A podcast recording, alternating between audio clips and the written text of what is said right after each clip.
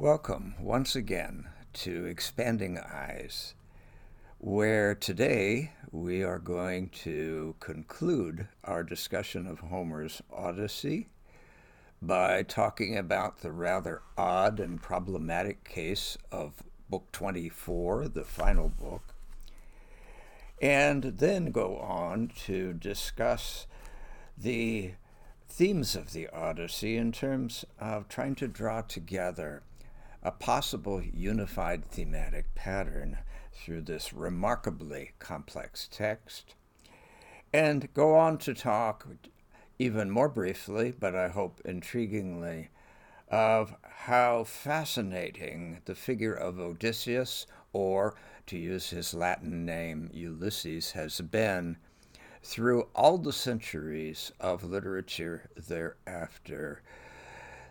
People recreating this character time after time, in century after century, all the way up to our own time.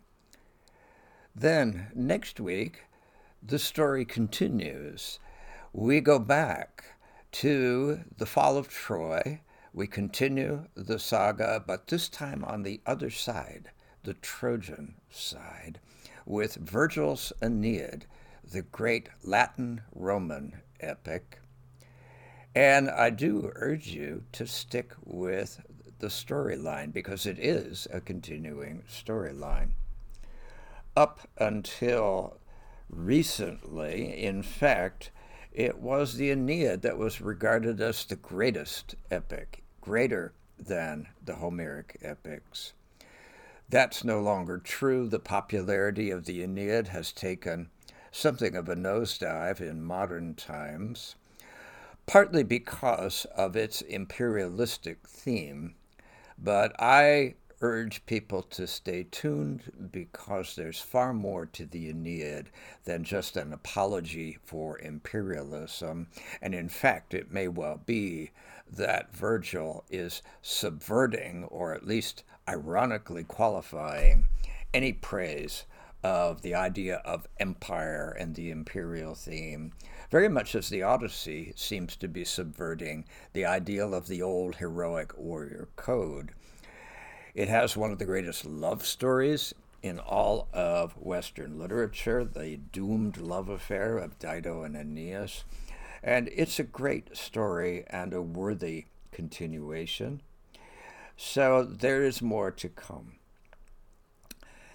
Today, I want to start really at the end of Book twenty-three of the Odyssey with the reunion of Odysseus and his wife Penelope. We saw that last week, and it's a moving reunion after twenty years, after all the trials and tribulations.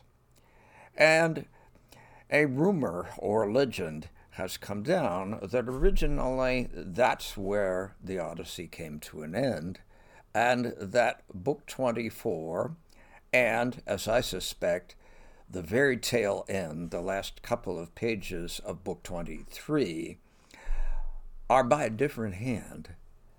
And in many people's estimation, including, I will add, my own, an inferior hand. The quality takes something of a plummet at this point, and we do indeed wonder whether this is the same author. If it is the same author, Homer was, there's an old cliche phrase, even Homer nods. This was his biggest nod, perhaps, if it was really the same poet. I suspect it is a different poet. I suspect that there has been something doctored here. And yet, though the quality artistically is clearly inferior in certain ways, that we'll go on to point out in a moment, I think I could see why someone felt impelled to try to add on to the end of the epic, and I'm going to make a case for that, that although the quality is not as great, there's a rationale for what is being said in it. Let's go back to that reunion where Odysseus and Penelope, after the trick, the bed trick, the tricking of Odysseus by the even more cunning Penelope with the bed that she pretends has been cut down but is really still rooted in the ground, symbol of their marriage. Once she reveals that that was just a trick, they came into each other's arms, go to bed that night, and stay up all night, as it says, uh, Odysseus telling all of his story to Penelope, and ending that part with the line, she could not close her eyes till all was told. And if there was a moment where you might simply draw a line and cut off the rest as unnecessary, perhaps, an embarrassment, perhaps, it might be right there with that line. Start the movie credits running right at that point, and the closing music comes on, and that's the end.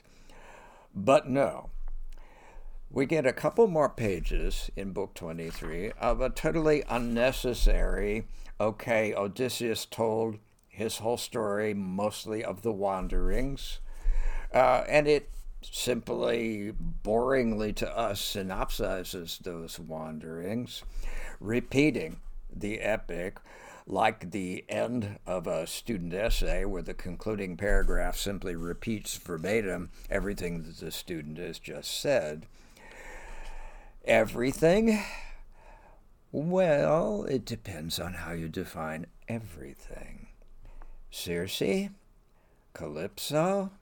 Does he really tell her everything? The text is rather cagey about that. He mentions the names of those women. He speaks, or it speaks, of Circe, her deceits in magic. It does not say that he told her about being Circe's lover and, in fact, returning to spend an entire year with her after they get through the underworld. It mentions Calypso and how, in what Fitzgerald translates as her devoted lust, she swore he should not die nor grow old all his days, but adds, but he held out against her. And we have seen that Odysseus has a rather interesting way of holding out against her, which does not necessarily include celibacy. So it's, again, the double standard at work, if it's even really Homer. But then we turn to book twenty-four, and things get even more problematic because we find ourselves wondering, do we need this? Isn't this rather just naive and excessive? To examine that question, let's make a list of the things that happen, which are basically three in book twenty-four. First of all, we are confounded by returning to the underworld. Odysseus does not, but we do, courtesy of the narrator, where we see the ghosts of the suitors in death coming down to the underworld and meeting up with the ghosts of Achilles and Agamemnon, whom Odysseus had talked to in his descent to the underworld in book eleven. And do we need that with the suitors? Definitely do we need yet one more time of Agamemnon's misogynistic cynicism about women, even though he does yet once again praise Penelope and contrast her with his lousy wife Clytemnestra. But again, you know, just creaky plot device. Do we need it? Second, seemingly inexplic- inexplicably, we return to Odysseus, who goes out into the orchards and finds his aged father, Laertes, whom he has known since his mother told him in the underworld, is in a kind of full-fledged old age decline, not so much, however, just because of age, but because of despair over the loss of his only son. This is, once again, it's explicitly said in the Odyssey, this is a family that for whatever reason, genetics or the will of the gods or both, where one offspring has been the rule down through the line. And Odysseus is the only child of Laertes and Anticlea, just as Telemachus is the only child of Odysseus. And Laertes is dis- declining in despair for what he thinks is the loss of his only son. Well, fine, we're going to go fetch Dad and bring him back into the fold again, but why deceive him and play with the head of this grieving, declining old man by pretending to be some other identity, just as he has all along in the second half of the Odyssey? Why play around like this, this cat and mouse game? But nevertheless, that happens. And then finally, ending both Book twenty-four and the Odyssey itself, we see the father of Antinous, the ringleader of the suitors, stirring up people to come and attack the palace to fulfill the heroic code ethic of revenge. Not just angry parents, despite the fact that their spoiled rich kid sons richly deserved the deaths that they got, still, the heroic code mandated revenge if anybody did anything against your family or your people. And that has to be ended by the descent of the gods themselves from on high. A lightning bolt from Zeus comes down, and then Athena, though she does take the form of Mentor, nevertheless is what later would be called Deus ex machina, the god descending from the machine in Greek tragedy. When the gods on the Greek stage descended from Mount Olympus, they actually had stage machinery by which the actor would come down from on high. And that became that phrase uh, later attached to that motif in Latin, later became a phrase for any time in a, somebody's plot where something happens simply to resolve the plot. It enters not logically, but just conveniently.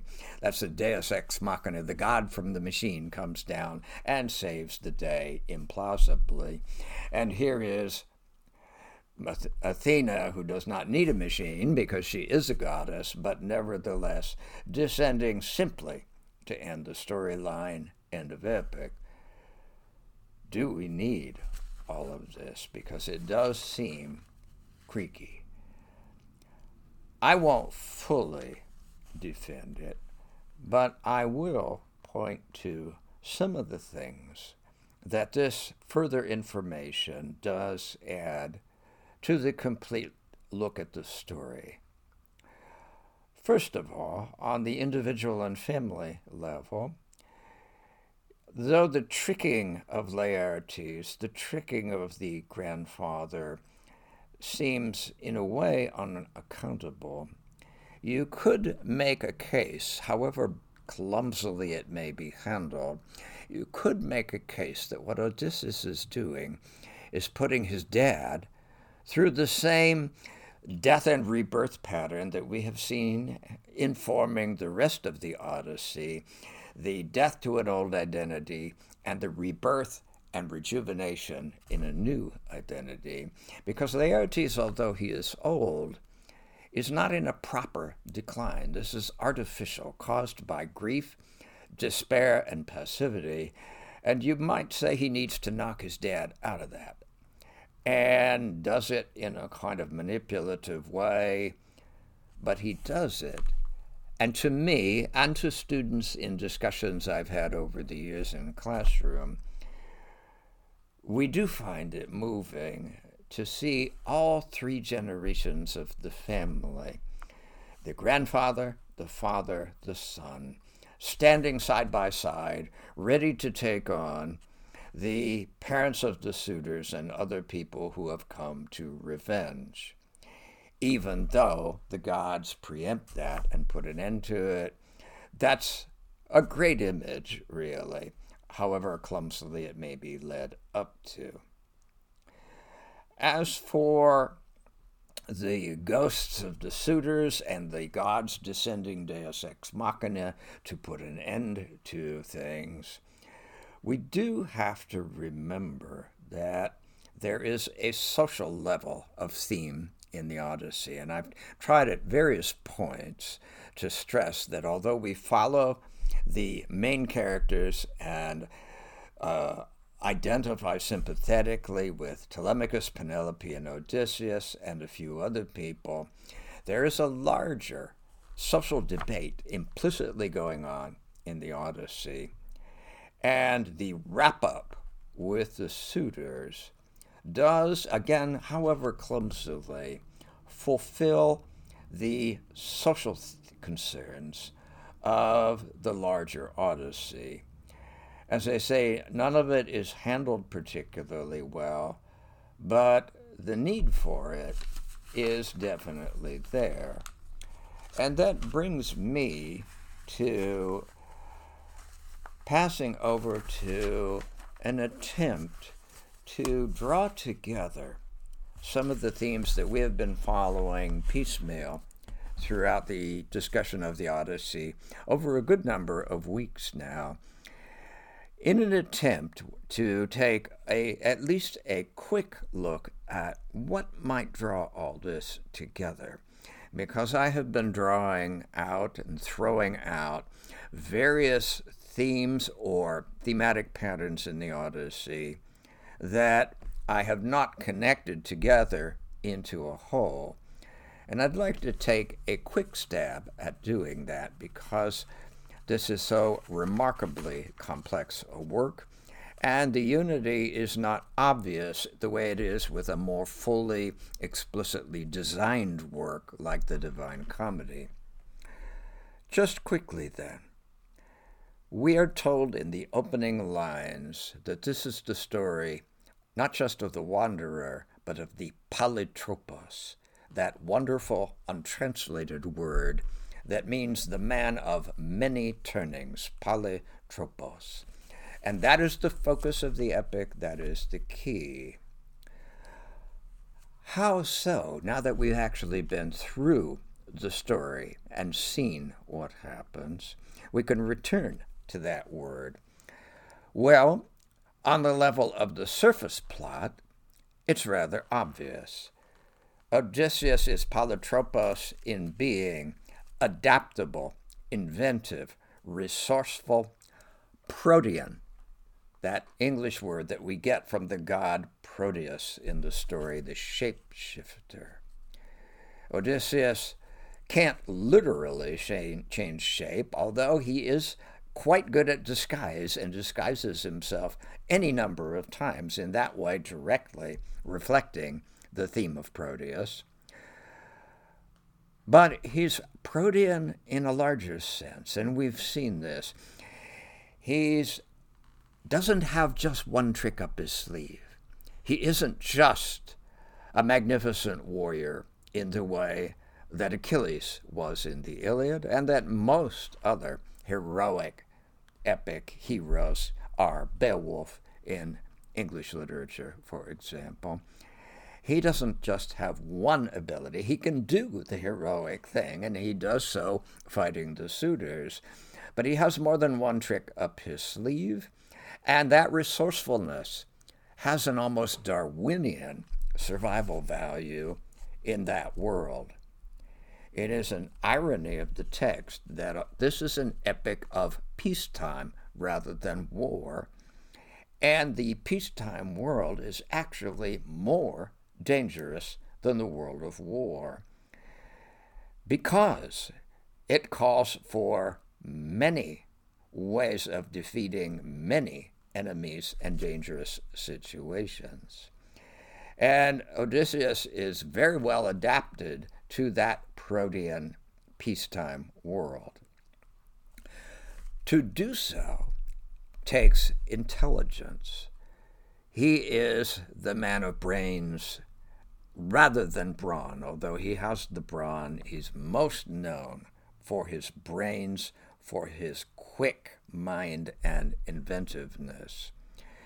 And uh, what that enables him to do is not only to think up ways out of hard spots, which he, we'd watch him do that over and over again, as in the Cyclops cave, but that sharp mind also is a skeptical mind.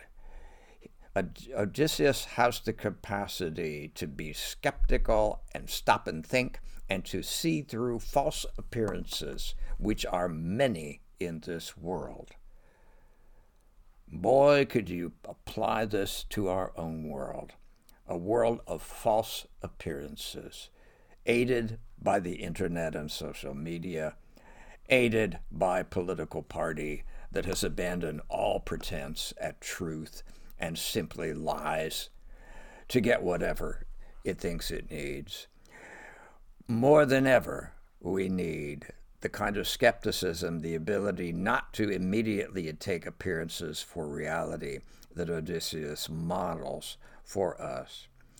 And that intelligence and that skeptical mind also are able to use language. Language is a great tool and weapon in the hands of Odysseus. He uses stories. He uses lies, which are a particular type of story, to shape people's realities, to manipulate them, and also to see through the false stories of other people. So he's polytropos in all of those ways. Now, when we get to the wanderings, I tried to make a case that there is a deeper imagery above the uh, colorful storyline of adventure on the top of the wanderings, a storyline which has the imagery coming from the world of mythology of the loss and regaining of identity. Death to the old identity, birth of a new identity. That happens to Odysseus, who loses everything and gains it all back again in the second half of life. But it belongs to all stages of life. Telemachus, who is paralleled with his father all the way through the epic, not just in the Telemachia of the first four books, is also dying to his old identity of dependent boy and gaining a new identity, whether or not he measures up to his famous dad. Nevertheless, he turns into a very admirable young man.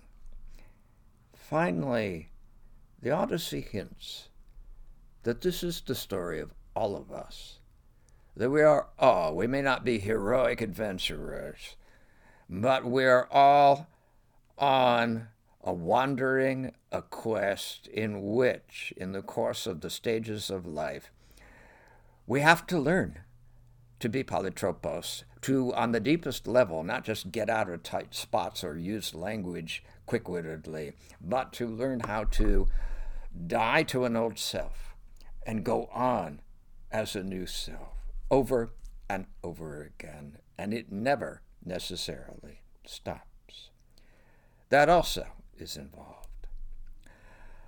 Less obviously, but I will make a case that some of the other subtexts or themes of the Odyssey are also linked with this polytropos theme. I've mentioned the theme of social models, good and bad societies, the good society of the Phaeacians and the, the opposite extreme, clearly intended to be symmetrical, the anti-society, perhaps, of the Cyclops and his people, with any number of things in between, including the anarchistic state of the island of Ithaca at the moment. But what underlies that theme of models is the sense of the death of the old social model, the social model of the Iliad. The Odyssey, a very strong case can be made of the, the Odyssey as a revisionist of the Iliad in its whole ideology or stance towards life. The old model of the heroic warrior code is dead, is devalued. The scene in which Odysseus talks with Agamemnon and Achilles in the underworld is totally disillusioning about the value of that code. Achilles is miserable. Heroic co- code glory that he left behind him now means nothing to him. Only the good career of his son cheers him up. His own career is meaningless to him. It is, to me, clearly a revisionist, subversive moment. If that model is dead, what could supersede it? And that brings us back to the Phaeacians, who are, yes, a type of utopian never never land in terms of the Phaeacians themselves. And Poseidon, old grump to the last, apparently does seal off that island so that no one else will ever find it, and it's truly never never land. But there's another, another island. And that's the island that Odysseus takes back home with him in his head. It is a model. At the end of Plato's Republic, Socrates says he doesn't think the republic, the utopia he's been sketching, could probably be realized in actual Greek life. But he goes on to say that the wise person will have that, will be living in the republic in his head, no matter where he happens to actually live. And that's true to me of the Phaeacian episode as well. So the social models theme also links up to the polytropos death and rebirth of identity imagery. And finally, with that masculine-dominated heroic code world that is passing away, perhaps the Odyssey is strongly implying that the masculine dominating, dominating value system is going to go with it. Yes, the Odyssey on the surface seems remarkably ambivalent and distrustful about women, and I would not by any means absolve it, by modern standards, of certain elements of sexism. And yet, on the whole, what it's saying to me is, yes, there are people like Clytemnestra, women like Clytemnestra, not good, not cool, but that's not the whole story. This is a hero. Again, unique, not true of Achilles, not true of Beowulf, the standard heroic warrior. This hero, Odysseus, needs the feminine. He not only needs to relate to it, he needs the feminine in a very direct way. He needs Laertes to help him back home in one way. He needs Circe and her guidance in another way. And finally, when he does get back home, he needs a woman like Penelope, who's a match for him. So, yes, we can criticize any number of things about the treatment of women.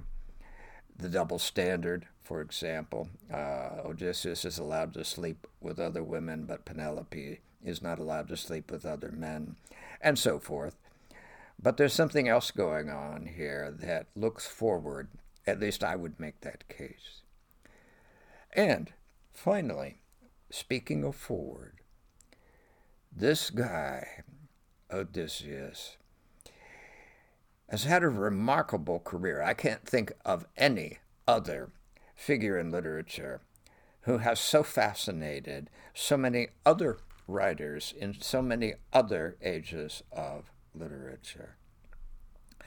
A few centuries after Homer, Greek tragedy on the Athenian stage adapted many of the stories and added new elements and new storylines to the Trojan War saga, and Odysseus shows up in any number of those.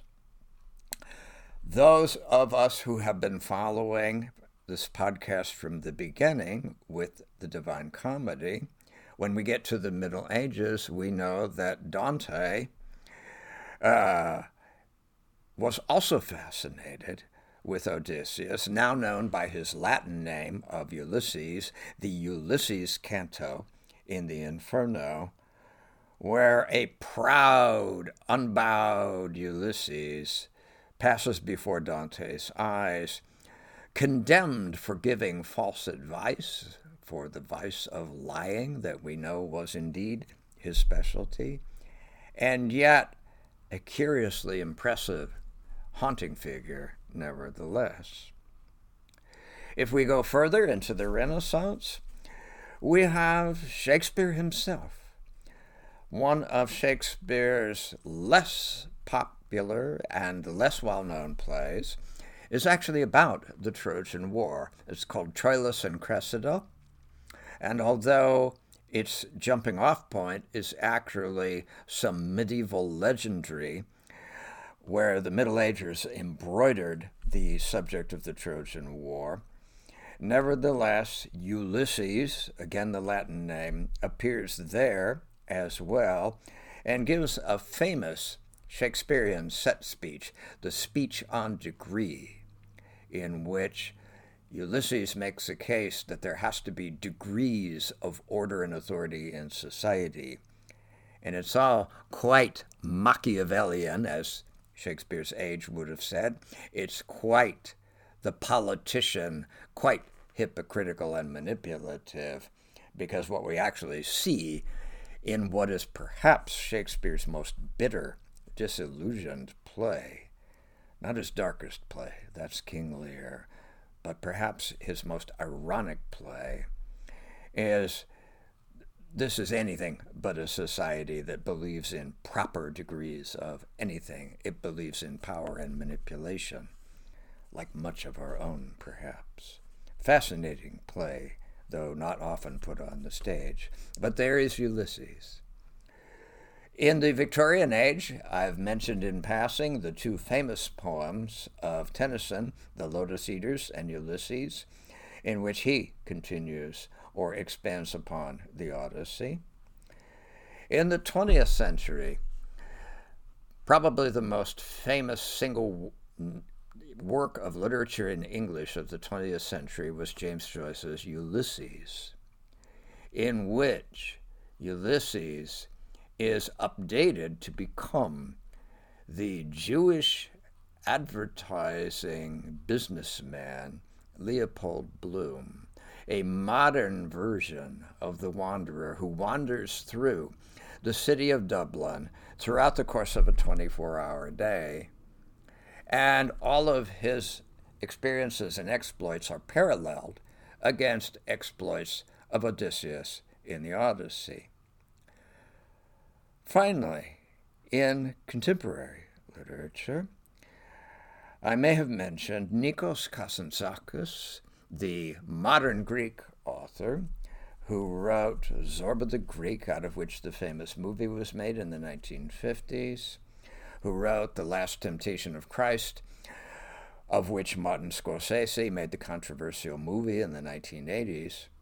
But Kazantzakis also pulled off the feat of a continuation in verse form of the Odyssey at twice the length of the original Odyssey, sending Odysseus on new adventures after the ending of the Homeric Odyssey, a new series of adventures all the way up to his old age and death.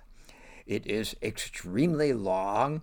It is not in a modern style of poetry, but it's been translated beautifully by Kemon Fryer into English. I've enjoyed it over the years, even though, as I say, it's not a fashionable way of writing poetry now.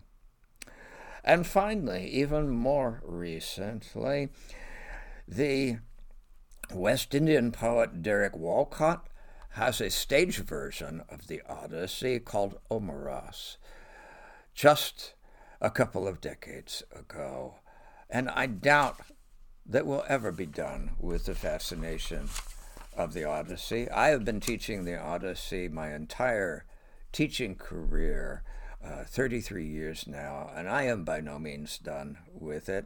I hope to do it again and again, if at all possible, and I'm glad that you out there have been along uh, for the ride this time, and we will go to talk about Virgil's Aeneid the next time.